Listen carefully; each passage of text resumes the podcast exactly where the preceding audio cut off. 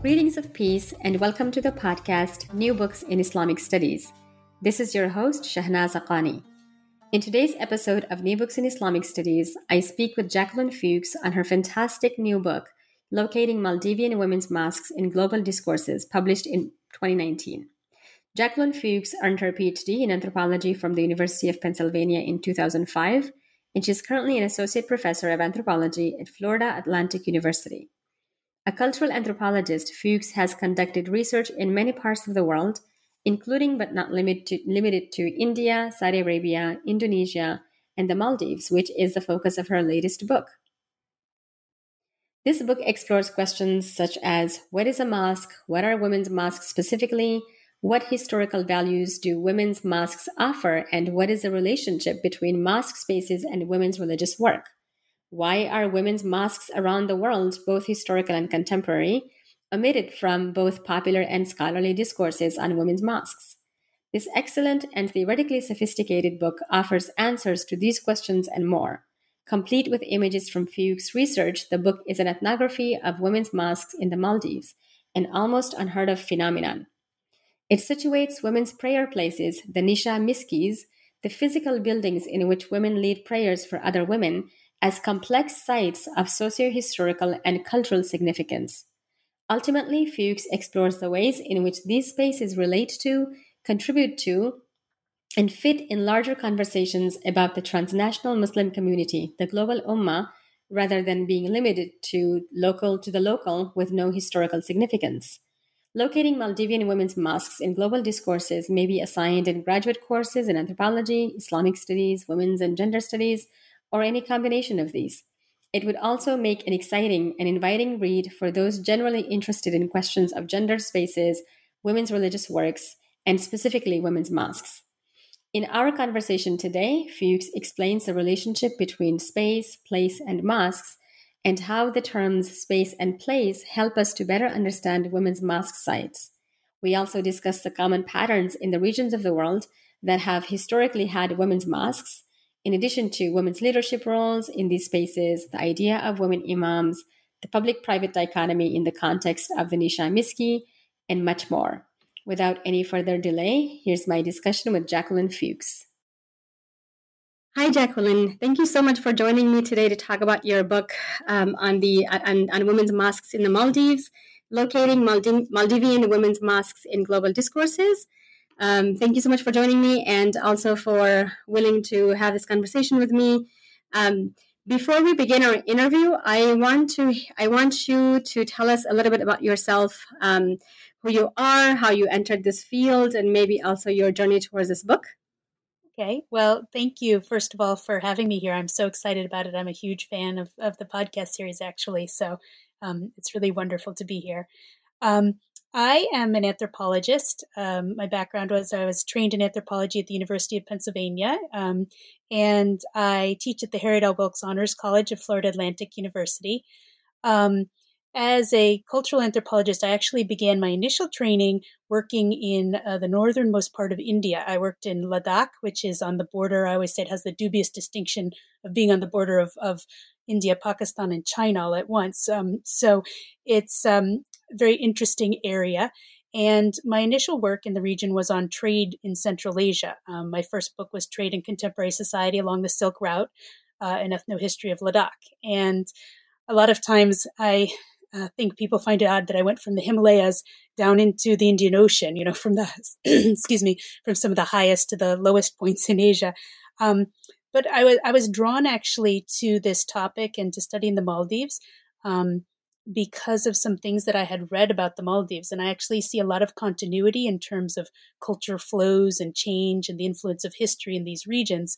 But I first actually came to the Maldives because my former advisor just mentioned being there, and I was curious. So I started looking up these newspapers, and I happened to find a Maldivian newspaper online that was in English, which was talking about a crime that had recently happened on one of the islands. And the reporter very casually mentioned that the imam of the women's mosque gave this response.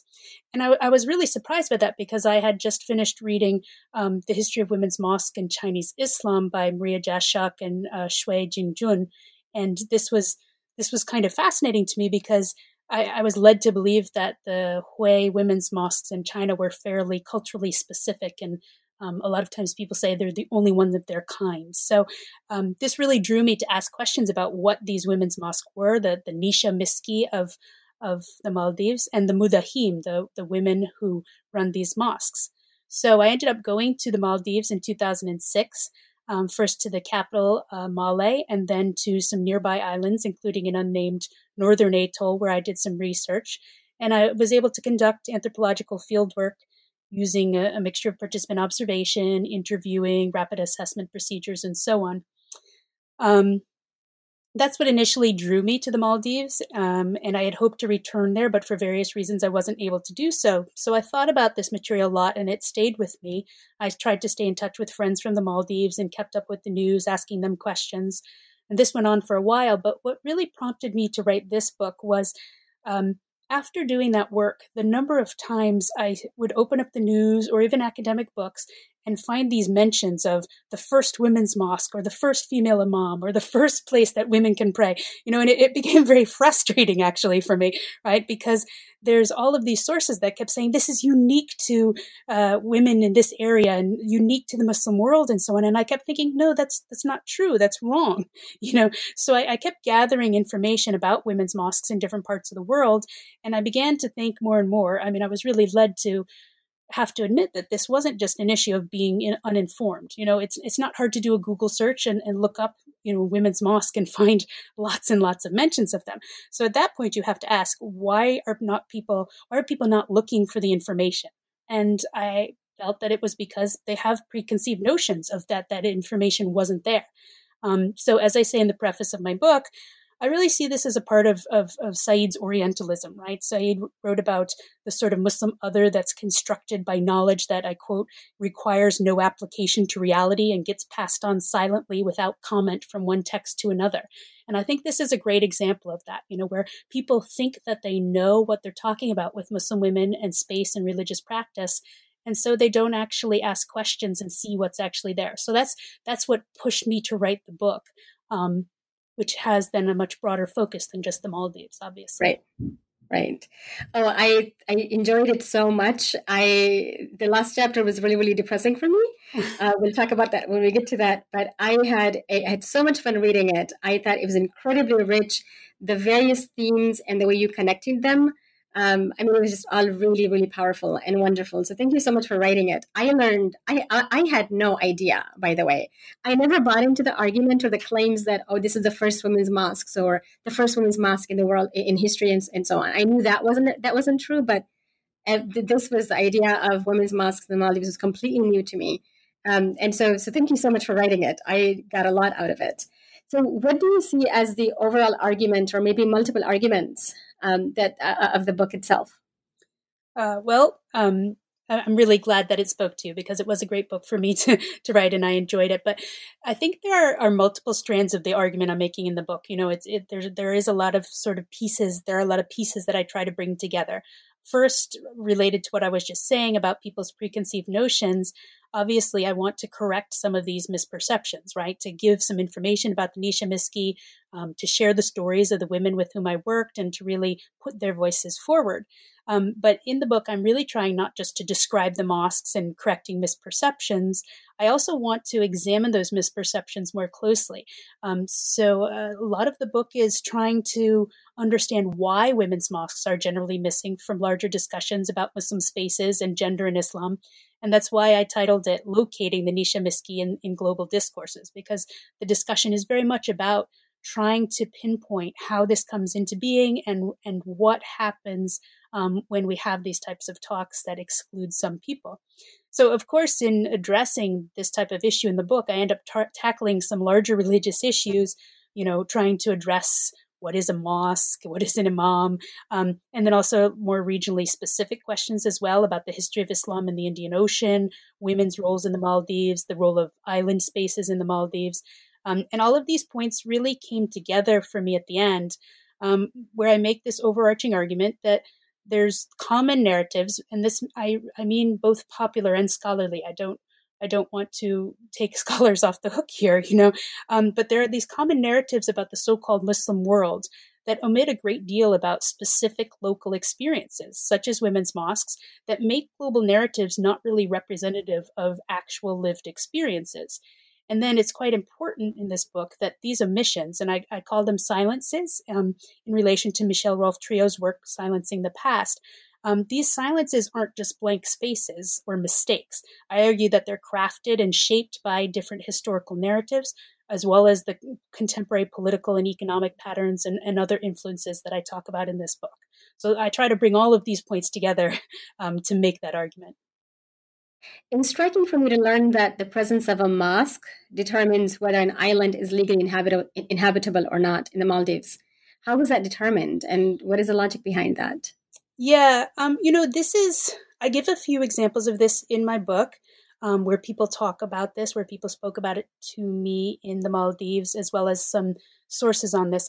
The idea of a mosque making an island habitable, and I think what's interesting about it is this is both in a symbolic sense and a literal sense, right? So I give the historical case of Girivaru Island, which in the late 60s or early 70s, depending on what you read, had such a small community that it didn't have enough adult males for Friday prayers at the mosque anymore. And this is following sort of Shafi'i jurisprudence that's commonly followed in the Maldives that says that a congregation has to have a minimum of 40 Muslim men specifically in order to have a Friday prayer mosque. So in this case, apparently, according to Maldivian histories, they were moved first to one island and then forced to relocate to another island, and then they were resettled by the government, this particular community. So this is obviously a legal issue or legal point in the Maldives, and it is very important to understand when I'm writing this book, when at the time that I'm writing about in this book, 2006, mosques were not just crucial social services provided by the government, but they are government establishments that were funded and staffed by national government. So under the Religious Unity Act, the Maldivian government actually regulated mosque leadership, provided training, provided the funds for mosque upkeep, and so on. So the presence of a mosque building was as much a sort of civic center as a religious center, in a way, we could say, in that it allowed for a government presence. I say that it's not just an administrative or a literal sense, though, for allowing a mosque, because as I talk in the book, I think there's also an argument to be made that the mosque plays a really important symbolic role in the book. And it actually sort of sets up the idea of what makes an island habitable for people when they're talking about islands. And so it's a part of the ways in which I talk about the notion of space, and it sets the stage for thinking about cultural ideas of space. Speaking of space, so the theme of place and space is an integral one throughout the book, and it's something that you explore in a very theoretically rich way. The title itself includes the word locating, right? It's not just Maldivian women's mosques, it's also locating rather than simply being Maldivian women's mosques. So how does our understanding of the terms space and place help us to better understand women's mosque sites? In the introduction, I refer to my book as an ethnography of place, because the central interest of my work is not simply describing women's mosques, but engaging with what they mean as sites. And I've always joked, my background as an anthropologist is an American anthropologist with 4 fields training. And I was heavily influenced in graduate school by archaeological work and archaeologists who were involved with my training. So I've always joked that I'm a partial archaeologist in a way. And the site influence comes out there because I think about the materiality of space and how to think about the layout and the items that we see and so on for what they tell us. But here I'm drawing in this book upon a lot of theory from geography, particularly human geography, starting in the 1970s, where we think about place as something that's constructed symbolically, socially. So where the concept of place kind of de-emphasizes the physical location of a space and allows for a more complete recognition of the ways in which meanings are assigned to those spaces. So we think of the site as the ways in which people make sense of them, right? Places are spaces and how they're experienced. Geographer Tim Cresswell called places things to be inside of, sort of containers of experience. I think another way of thinking about this, I always tell my students is that saying, you can't go home again, after you've left a place. Like, you can return to a place that you once lived in the past, but that doesn't make it your home anymore, right? Because home is a place. It's not just the site. It's the meanings and the interactions with the site and the history and the feelings and the relationship to that site. So if we think of place as this container of meetings, with context, then it means that there's a temporal as well as spatial element to it. And I want to explore this idea in my book. So I use Henri Lefebvre's work on space to think about how time contributes to shifting meanings of place as well. And this helps me to develop my whole argument about how women's mosques are built up as places, both in local and global discourses, and really everything in between, because I talk about local discourses, national, regional, and global. And my ideas about space and place then in the book kind of allow me to challenge a lot of the ubiquitous generalized narratives about mosques' spatial practices, right? The things that people assume about mosques, particularly about mosques and women, as these sort of static truths. Because if we recognize that space turns into place through the ways in which people interact with it, then we have to take seriously what people are actually doing. And the focus on space and place allows me to do that, allows me to ask the questions that I'm most passionate about as an anthropologist, some of which I've mentioned before about what actually makes a mosque, why women's mosques are significant to us, what kinds of historical contexts have shaped these, and how we can think of all of these levels I mentioned, the local, the national, the global communities, differently in relation to those places. Mm. So this book introduces us, the readers, or me anyway, me definitely, to many other places where we can trace a history of women's mosques, such as China, which is, I think, the women's mosque, the theme of women's mosque is much more it's much more well-known, I think, in China. And you mentioned this in the book as well. But also India, Yemen, Kenya, and possibly other countries, depending on how we define the word mosque, right? So do you notice any common patterns in the areas or regions of the world that have a history of women's mosques today or historically? Yeah, thanks for asking me. This is another great question, because this detail was very important to me. I think I bored my colleagues of countless lunches being super excited about every new little mosque site I found when I was researching this. But the information that I bring forward, particularly in chapter 5, where I'm thinking about all of these accounts that I've found about mosques historically and contemporary and trying to put them together, it just started out as my notes, right? When I was trying to bring together the evidence that would refute these generalized assumptions about, oh, this is the first one, oh, these don't exist. But as I started bringing these together, I noticed some really interesting patterns. So I found histories of women's mosques, as you mentioned, in a lot of different places. The very famous one is the Hui communities of China, the Nusi, and it, I think, is the best known one. But the Lakshadweep Islands off the coast of India, the Comoros Islands over by Madagascar, coastal Kenya, some sparse but intriguing historical mentions in India and Yemen. Some other types of prayer spaces that, depending on how you talk about a mosque, may or may not be considered, such as the Surau.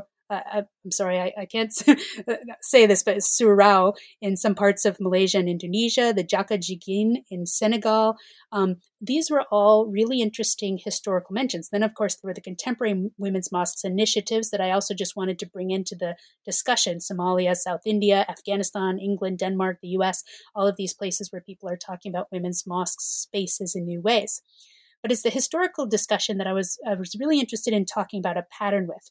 And so I came back to that in chapter 7 of the book, because I argue that this pattern, or at least the probability of a pattern, and it's very hard to say, that this is a conclusive evidence, but there's a probability of a pattern based on this evidence, because if you look at some of these places that I mentioned, all of these places are meaningful when we see that they sort of mirror the historical movement of people and ideas in the Indian Ocean histories. So almost all of these places are historically linked through trade and the historical presence of Hadrami traders from Yemen, contemporary adherence to the Shafi'i school of jurisprudence because of those historical links. And that was super exciting to me, because the more I thought about it, I thought, well, I mean, that's quite interesting, and it challenges a lot of Indian Ocean historical narratives, because historical narratives about the Indian Ocean rarely feature women as travelers. Usually you hear about men moving around and women are stationary. Often they're, you know, local wives that are left at home, or, you know, port-based family business runners if they're active in the business in Indian Ocean histories. So they're generally discussed as being the sort of bearers of culture rather than religion. And to think about women's patterns of shared women's practices that could possibly link these sites together was really intriguing to me. You know, I see so few mentions of women in regional histories of Islam in the area. And this is something that I've been working a little bit more on since this book, actually. But, you know, I noticed, for example, recently I was reading a book about kinship-based religious networks. And, you know, kinship-based religious networks are formed by heterosexual marriages, specifically, necessarily involve women and men, right?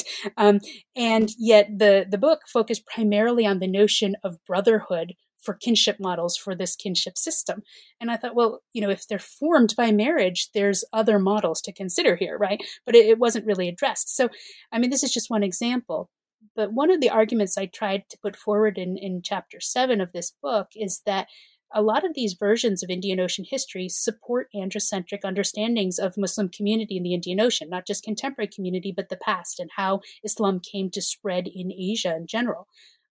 These are ideas that basically relegate women's practices to the local and interpret women's religious sites, like the women's mosques, as spaces of purely local significance. And so the idea of potential historical patterns was super exciting to me, because it really disrupts these assumptions. And it suggests that we need to think about other possibilities, a possibility for exploring how all of these women's mosques and related prayer spaces may be linked together historically. It's a really exciting line of questioning that I think needs to be brought into the sort of historical discussion, because it does challenge the assumptions that we have about women's mosques in each of these places being unique, culturally specific, modern phenomenon, and in general challenges this idea that they're peripheral to histories of the so-called Muslim world. So that is why those accounts were particularly interesting and engaging for me to consider. Certainly. So back to the Maldives, there are some really fascinating differences between the government and the local women's narratives of mosque development.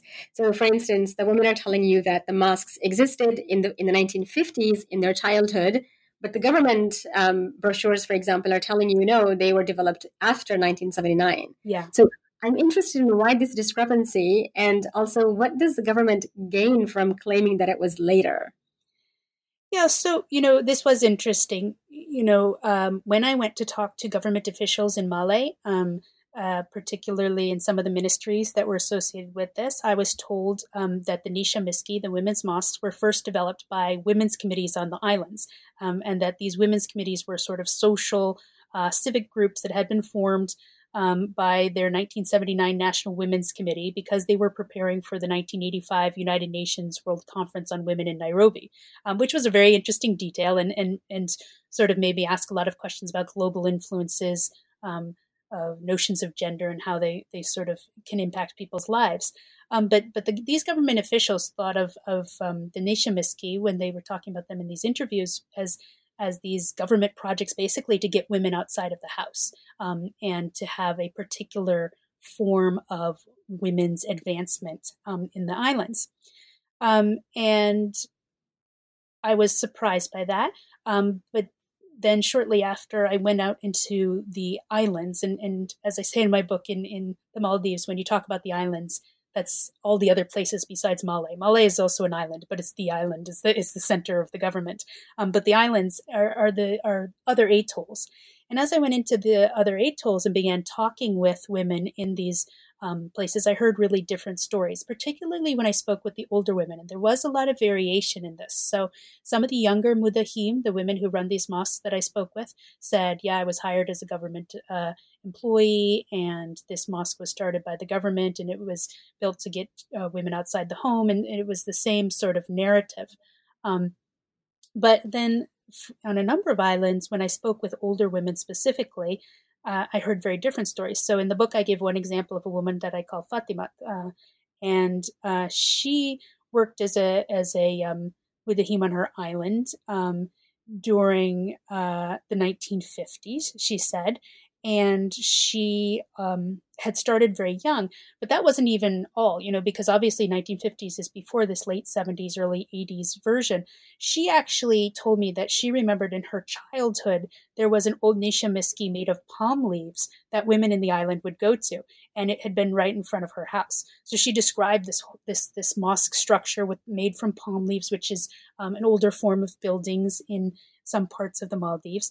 And she told me it was a very simple structure with a low roof. She could even reach the roof as a little girl. She remembered standing up and doing that. But she would go for classes, a woman who led Arabic classes there. And Fatimat would go with other girls from the island, and they would learn Arabic, and they would learn to pray, and women would come to pray together there. And the women would take turns. She remembered leading prayers.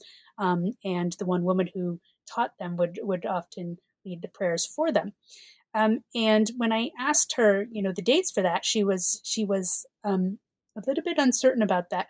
But then she remembered that during World War II, this women's mosque was a central meeting place. And she remembered this, she said, because during World War II, her mother had told her that they got rations from the government.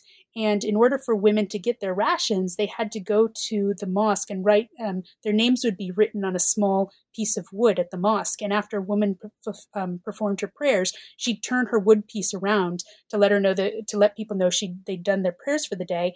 And that was the sort of census, we could say, for who was there and who could then have their rations. It's a really interesting mention for thinking about the sort of political as well as religious role of the mosque that we see in the contemporary period. But it also suggests, obviously, a much earlier version of the women's mosque. From an archaeological standpoint, this is quite interesting because palm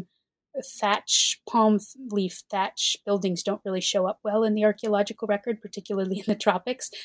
So it would be very hard to find evidence of this type of building. And I do mention in one of the other cases, in another part in the Comoros Islands, there are these accounts, historical accounts of similar types of buildings for women, although there's no archaeological evidence again. So I was intrigued by that discrepancy, obviously. And I think that there's no easy answer about what's correct. The discrepancy, I think, has quite a lot to do with the varied perceptions of women's mosques. That whole idea of what is a mosque and what is it there for and what makes a mosque, right? The government has a very specific idea about a mosque and its civic and administrative role compared to islanders' perspectives. And so I don't think that every women's mosque is necessarily the same type of place. They may have been sites for prayer, all of them, but not constructed as place in the same way. And on some of the different islands that I visited, they provided different social contexts for women.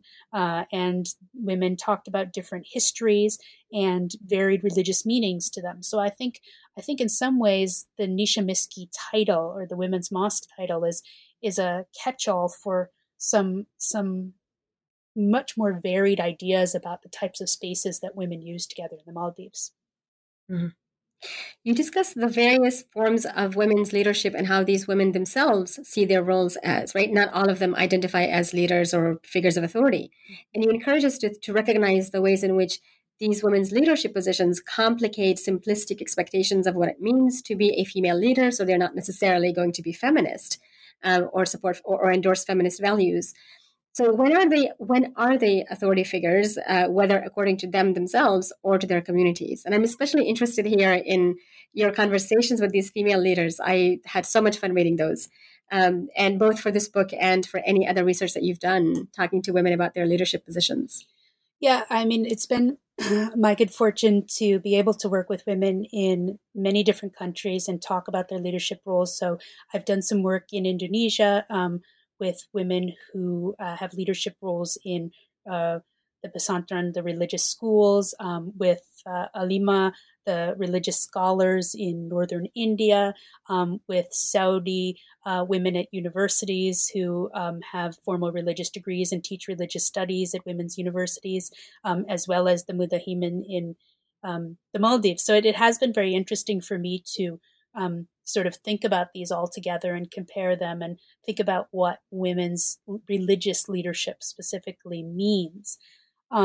In chapter 6, I tried to bring a lot of these together, and also I brought together literature on some other mentions of women's leadership in Asian Muslim communities, particularly Philippines, Uzbekistan, some examples that I had read about.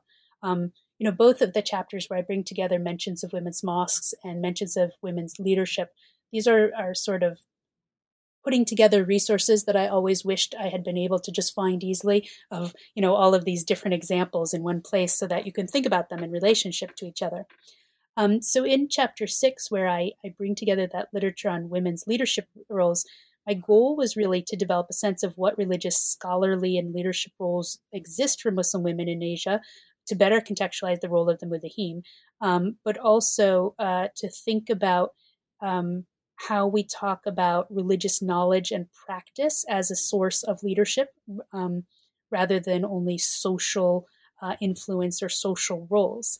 And what types of questions and what types of issues were of interest to women when talking about what it meant for them to be a religious leader. So, for example, I've done some work with Alima in Ladakh, the female scholars. And these are women in Ladakh who went outside of the region to receive formal religious education in madrasas in India, and then later returned to this Himalayan region to teach religious studies primarily to women. They provide religious instruction. They conduct some public teachings in the region. They go around and preach, and they answer questions for women. And when I spoke with these women, that was something they emphasized quite a lot, right? That they provided answers to questions that women may not want to ask male scholars about personal issues, and provide an Islamic perspective on that. So one of the things that I always like to do when I talk with scholars in these different regions is tell them about some of the different cases that I've seen and discussions I've had with other women. And I was talking with one Alima about the Mudahim in the Maldives and described a little bit about the women's mosques and leading prayer. And this woman in India told me that her understanding is that women should not lead prayer. She was very careful to tell me that the Alima of Ladakh pray in congregation with other women during Ramadan, but they don't lead prayers. This was important for her to emphasize, and they only instruct women who don't know how to pray, but they don't consider themselves to be leading prayers. And this was a really different perspective on their role during prayer, which obviously is a central practice in Islam, and very different from the Mudahim that I spoke with in the Maldives, who talked about leading prayer and their role in leading women in prayer in women's mosques. What I find interesting about this is that these aren't, I don't think, what we might just call local variations, individual perspectives from different communities. These differences actually mirror, or actually, I think more accurately, I would say they're real world iterations of more theoretical global debates. So, for example, in the Columbia Sourcebook of Muslims in the United States, Silvers gives us this summary of positions of different Islamic schools, Sunni schools, on women leading prayer, which range from women being allowed to lead other women with no restrictions, to it being possible in some situations, to women not being not supposed to be leading other women at all. So these women's roles that I talk about in this chapter and in this book are the actual experiences of Muslims living with these different perspectives.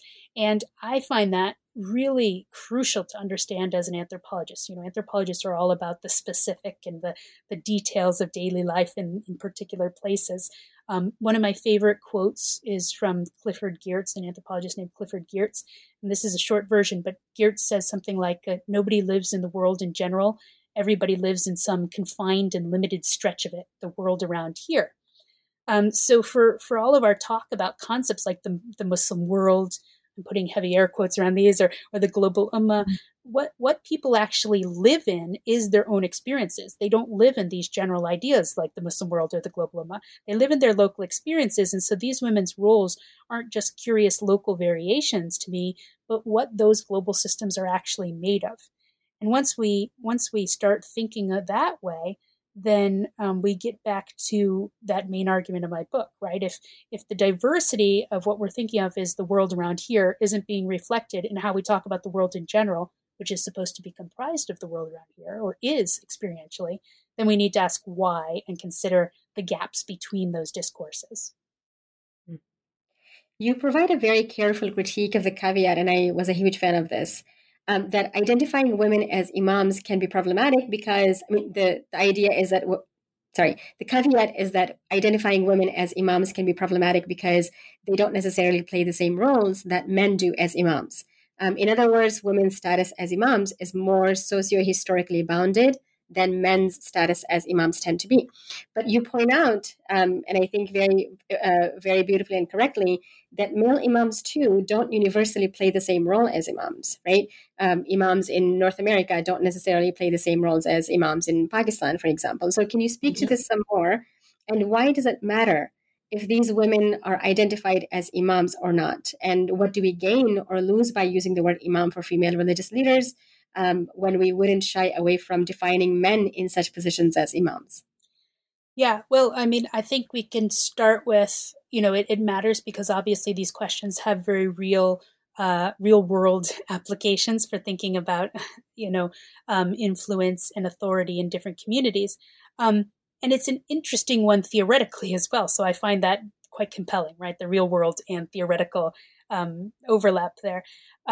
When I spoke with Maldivian Mudahims, it was interesting because when I read about them and when I talked to people who were familiar with their tasks, they were very commonly referred to as imams of women's mosques. Some of the women referred to themselves as that, some of them did not. Some of them were very clear about, I'm a mudahim, not an imam. So it was interesting to me to think about why they would be called imams of women's mosques, whether or not this was appropriate and relevant and accurate here, right? So I'm asking in this book, given what we know about their roles, is it accurate? Is it relevant? And as I said, it's crucial because the role of imam is widely recognized as a legitimate form of Muslim authority and power within those global discourses that I am so interested in. So when I discussed all of these different women's religious leadership roles in different Asian communities that I was just talking about, it was interesting to me and important to me to note that many of them don't have the same widespread legitimacy as the title imam. And obviously that has, as I said, implications for discussions of women's power and autonomy in Muslim communities. I mentioned a number of different viewpoints in this book, right? And you said it was, I think, what did you say? A careful critique, right? And obviously as an anthropologist, I'm not a religious studies expert. So my role here is to understand the different viewpoints and to think about the implications of those viewpoints. So I mentioned different viewpoints, authors who embrace the idea that women with varied titles can expand notions of Muslim practice, while other people who see that women's inclusion in the imam title as a part of religious reformation, and many other ideas as well. I don't provide any simple answers to this issue, and I don't mean that as a sidestep, because I don't see that as my role here. I hope to contribute to a dialogue that helps problematize assumptions about gender and religious leadership in Muslim communities, and to forward the types of conversations that I would like to see people having that are complex and are engaged and are meaningful and informed. I do think that, I was very glad you brought up that point about the men. I do think it's very important to recognize in this discussion that men who are called imams don't all fulfill the same role either. Some of my more recent work in the past 10 years has been on a project in the U.S., and I've been traveling all over the United States as a part of my American Mosques project, and interviewing imams in different mosques. And I've definitely seen variations regionally.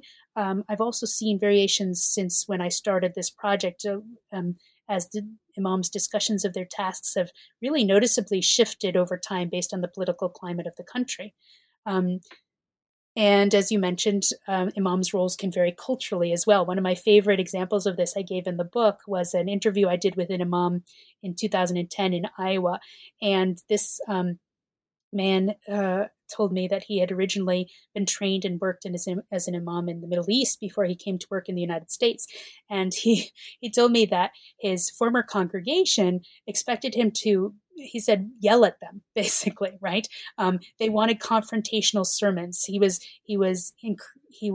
told that he wasn't doing his job if he wasn't yelling at people and chastising them and making sermons that put the fear of God in their hearts, right? And he came to the United States, and he said, to his shock, he found his new congregation didn't really respond very well to this approach. And they actually wanted a different model of imam. They wanted an imam who would be a counselor and advise them and provide them with a lot of the sort of answers to questions that they were navigating in terms of being Muslims in what for them was a new country for some of them, or for family matters and so on. So this imam, it was wonderful. He told me that the changing needs of his congregation when he came to the U.S. and realized this big difference, he actually decided to go back to school. And he went and got a higher education degree in counseling so that he could fulfill the duties that he saw in this congregation here. And I was so impressed by this man's perception of the fact that being an imam in different places and in different times too, perhaps, really called for different types of training and different actions on his part. And I believe that's very important to recognize about the religious leadership work of any imam, whether it's male or female.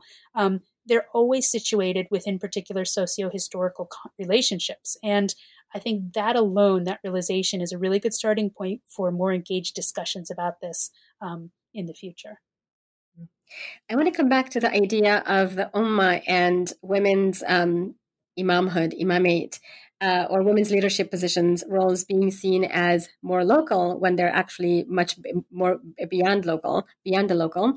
So in what ways does this book ask readers to rethink our assumptions of what the ummah is, and when a person is contributing to and participating in dialogues about and with the ummah, rather than simply to their local communities? Mm-hmm. Yeah, I think that Geertz quote that I mentioned before is really important to remember here, right? That if we think about something like the ummah, a concept of global community that brings believers together, then we have to recognize that that's an overall concept, and it's comprised of many individual ways, the diverse ways of being Muslim within that. And I know I've alluded to this again and again in terms of what I think, but I do think it's important to emphasize that we need to ask questions about, if the communities are so diverse, what gets left out when we bring that diversity to the table when we talk about the global ummah, and have as many conversations as possible about the different answers. So as I reiterate throughout this book, what I'm particularly interested in, but it's not the only way to look at this conceptualization of the global ummah. I'm interested in the disjuncture between representations of sites of women's experiences as atypical institutions in the global ummah, and sort of discourses about space and Muslims and gender on one hand, and then all of the information that we can find that suggests that there's far more diverse Islamic institutions and spaces than are being recognized. So that's one point at which I'm interested in pursuing ways of rethinking the ummah. And then, of course, thinking of that not merely as a case of misinformation, but as deliberate silences that have been constructed due to different historical and contemporary sociocultural contexts.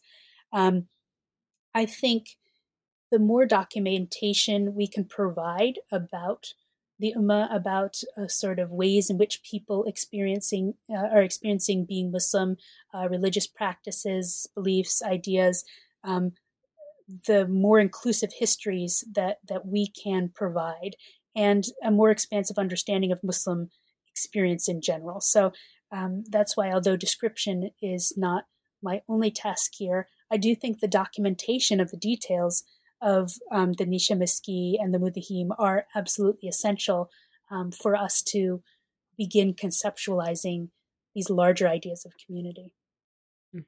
You speak compellingly about the public-private dichotomy in the book. How do the Nisha Miskis complicate the public-private discourse that plagues academic conversations on, especially on notions of gender and sexuality in Muslim communities?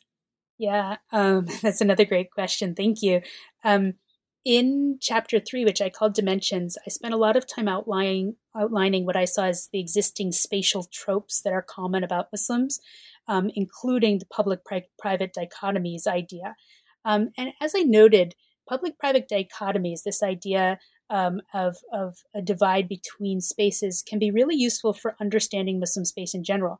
I think it highlights the variety of spaces that can be included in the category of Muslim space. So, for example, once you start talking about public-private distinctions in, again, the quote Muslim world, people note that it's incorrect to privilege formal institutional spaces as the only spaces for being Muslim, right? So people start talking not just about mosques as sites of Muslim community, but it brings into conversation the relationship to other spaces like homes and schools and markets and so on, all of which can be sites of Muslim community through this framework. So that is very useful when thinking about a public-private dichotomy. Excuse me. But I think at the same time, it's an incomplete model. Obviously, not all spaces conform to this division. I mentioned a few examples in the book of spaces that sort of transgress that boundary historically. And I think that the concept has become so ubiquitous that it's no longer always useful, right? And it's not just simply incomplete. It's not just simply leaving out spaces. It's so common when people write about Muslim spaces that they use the public-private dichotomy, although I do think this is changing. But it has become a reified category, right? That it's just this label for spatial practices that overemphasize notions about gender divides and obscure our a more nuanced comprehension of actual practices, which, as I know I've been saying it again and again, is what I'm all about, you know, what people are actually doing. And so reliance on one simple dichotomy doesn't capture the diversity of Muslim experience to me. And I think the Nisha Miskis example demonstrates this really well. The women's mosques in the Maldives are sort of a place outside the inside of Muslim homes, right? The government officials who talked about getting women outside the home were thinking of the mosque as outside.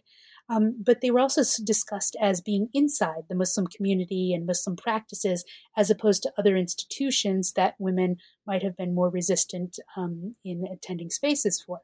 And then, as I discuss in the book, there are also other spatial dichotomies which are more relevant to people's lives. So the island, non-island divide, or the national global divide, or the local national divide, were all important in people's lives and help to form their ideas about Muslim spaces as well.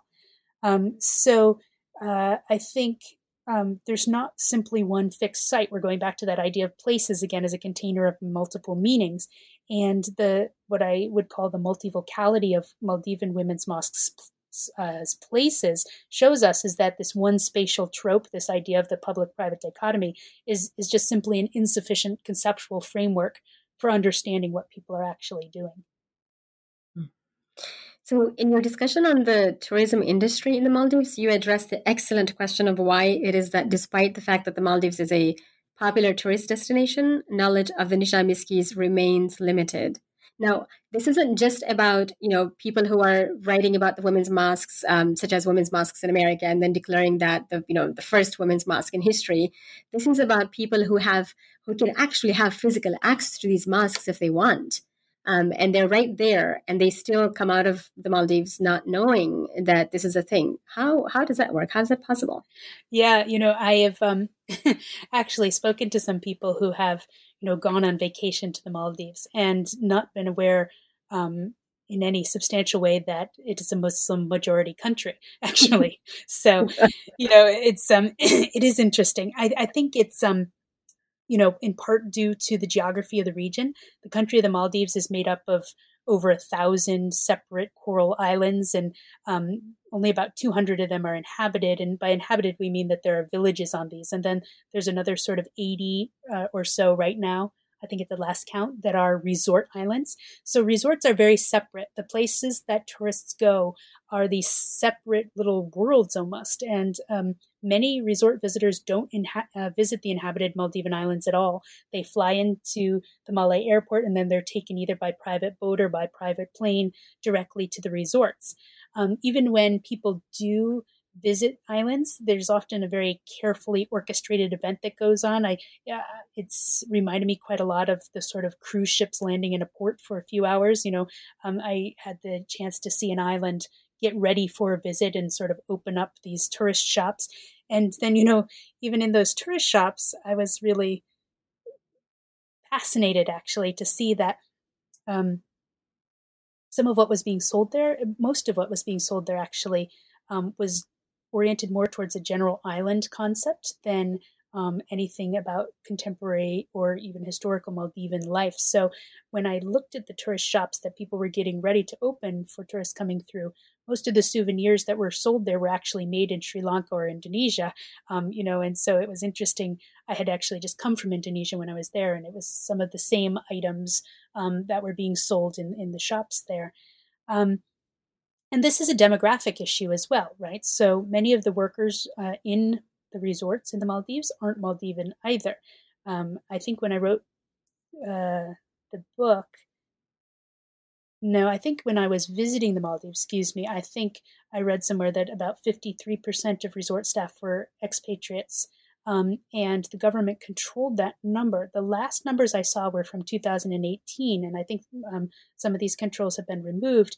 And those numbers from 2018 said that 70% of resort workers were foreign nationals. So a lot of tourists will come to the Maldives and not actually meet any Maldivians at all while they're visiting me. What really interested me in this is that while tourists didn't usually interact with the mosques, they didn't interact with the inhabited islands that much, or Maldivians at that time, I saw evidence again and again that the tourism industry definitely shaped the material conditions of mosque sites. And this was curious in response to this idea of government funding and support for mosques, because I found that some of the most spacious and well-kept Nisha Miski that I visited were actually on islands nearest to the tourist resorts. And with the heme that I spoke with in some of these places specifically mentioned that men's tourism employment from their island was a major source of financial support for the women's mosques on the island. So I found that sort of gap between people visiting the mosques or being aware of the mosques and the sort of influence of the economic impact of tourism, that difference between that to be really interesting. And then sadly, we learned in the last chapter that the Nisha Miskis all closed down in 2009 and 2010. This was, I didn't know how to deal with this, to be honest. I read it and I took it so personally. I was devastated. Yeah. Why? What happened? Like, what even? So what happened? Yeah. I just want to start my answer by pointing to the first part of your question about learning in the last chapter, and maybe we should have had a spoiler alert here. Right? I don't. That's okay. I don't tell readers this overtly until the last chapter of the book. Yes. That the Nisha Miski closed, or at least I don't go into detail about it. The fact is actually mentioned in the very first footnote of the introduction. Right? I didn't want to hide it from people. But I wanted to sort of set it apart for a moment, right? But I did mention it in the first footnote because I actually had to explain to the readers who were interested in how I was talking about it, who might know that, why I was using present tense throughout the book. This is actually something I agonized as a writer about for a while, how to explain my choice to use what we call the ethnographic present as my tense in the book, because it might seem like a really minor grammatical choice, but it was actually a difficult decision because in anthropology, there have been several really valid critiques about using the ethnographic present as a tense that creates this sort of ahistorical pretense of ethnographic accounts, right? That these people exist in a timeless vacuum separate from history. And that's not at all what I wanted to do. So I was uneasy about talking about mosques that may no longer exist in the past tense. But at the same time, I wanted to talk about them in the present tense because I wanted people to engage with them in that manner. And I also think that the ethnographic present is really useful and important because it draws attention to the fact that all sociocultural knowledge is produced in specific moments in dialogues with people. So dialogues during fieldwork, but also during writing, right? When you're talking with yourself about these ideas and what you want to commit. So I actually made what might be a horrific writing decision. I'm sure my old English teachers were sort of rolling their eyes, but I decided to switch around in tenses in this book. And I wanted to explain this in the very beginning of the book for any readers who were noticing it immediately and worried about it, because sometimes grammar makes people, I can't read the rest of this book because the grammar is bothering me, right? But I explained that I switched so that I use the past tense when I'm relating first-person narratives of moments in the Maldives, so that this is the time I was there and this is what happened. But the ethnographic present when I'm discussing my ideas about the mosques, which was, of course, much later than my trip to the Maldives. So I tried to separate out those moments a little bit. And my hope was by doing this is that I helped readers focus on and follow the context in which I was talking about the topic. But then I hope also that this sort of gets you ready for the idea that there's an issue of time passing when I'm writing this book, right? And when I visited the mosque and when I'm writing this book. And on one hand, I want to emphasize that time passing because it's quite significant that the Maldivian government chose to close down those institutions. The simple answer to why that you ask is the political changes in the country. And they're complex. And I think I'll say read the book to find out more about that. But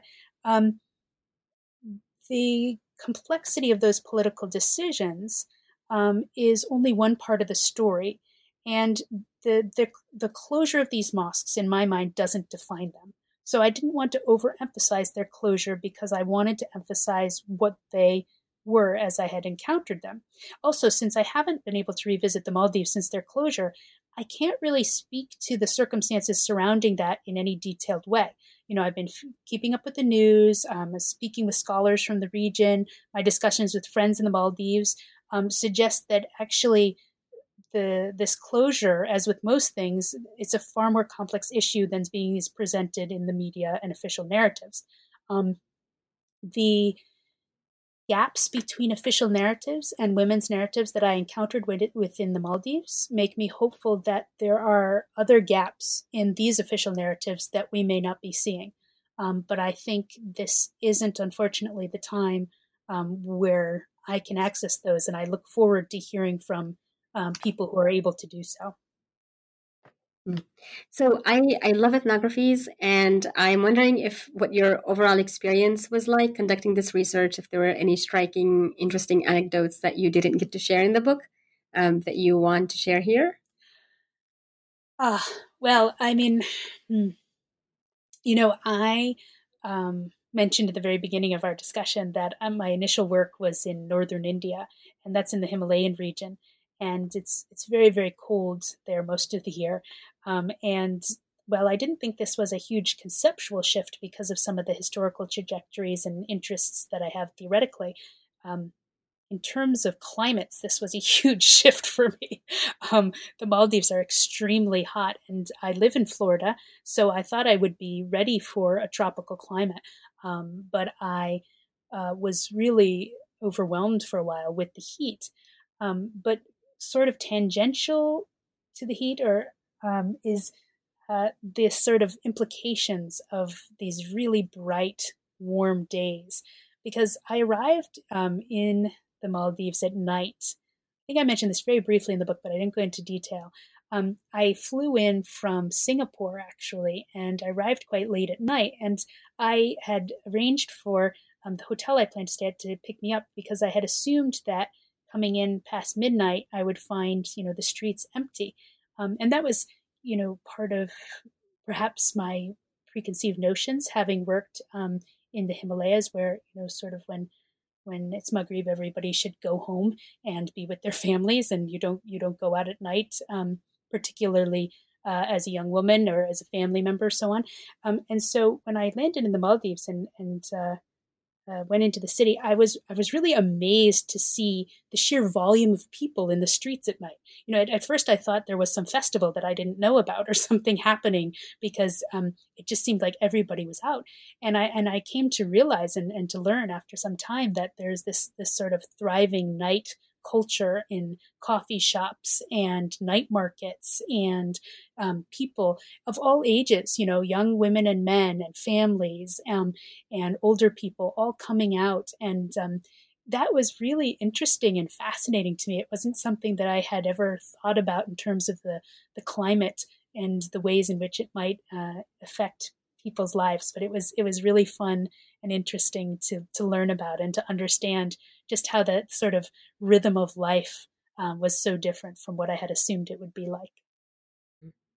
Is there anything else that anything we haven't talked about here that you'd like the readers and listeners to know about this book, about the research, about your research? Well, I think you have been extremely comprehensive with these great questions. Thank you. It's been really wonderful to get a chance to talk about all of this and share some of my ideas on it. I mean, I hope it's clear from what I've been talking about that this book is something that I'm deeply interested in and love to engage in conversation with people over. That it's not just about the Maldives, although the Maldives are interesting and wonderful to study as well, but that it's about these broader issues, about the ways in which we construct places and construct history, and about the diversity of Muslim experience in general. So I hope that it will be of interest to a very broad readership. And judging from responses thus far, it seems like it is. So I'm really overjoyed about that. Great. And as we close, what are you working on currently? Any exciting new research right now that you're working on that we can look forward to in the future? I have in recent years been working on a project on American mosques, and I have a blog space on that where I have interviews with different imams and walkthroughs of mosques, so people get a sense to see of these as spaces and to think about the ways in which spaces are related to community. I also have been working on a book. I'm actually just finishing up a co-edited volume with Megan Adamson-C. Japati, who's at Gettysburg College. We're putting out a new volume on Muslim communities in the Himalayas, which we're very excited about. That should be coming out with Routledge in 2021, probably. And I am hoping to continue with some of this new work in the United States soon. Oh, I also have another new book coming out with Lexington. You know, everything's a little bit delayed right now, so I'm not sure about the time schedules. But Rachel Kaur, who's one of my colleagues here at the Honors College at Florida Atlantic University, Rachel Kaur and I have a edited volume coming out about ethnohistory and the intimate past that should perhaps be out in fall 2020. Well, that's exciting. Thank you so much, Jacqueline, for talking to me about your book. And I certainly, as I told you, I had a great time reading it. I learned so much from it. And I have no doubts that our readers will, our listeners will as well. So I look forward to hopefully our next interview for your next book. Awesome. Sometime soon. Thank you so much for having me.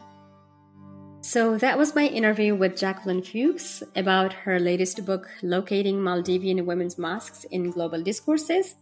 Thank you for listening, and I will see you next time.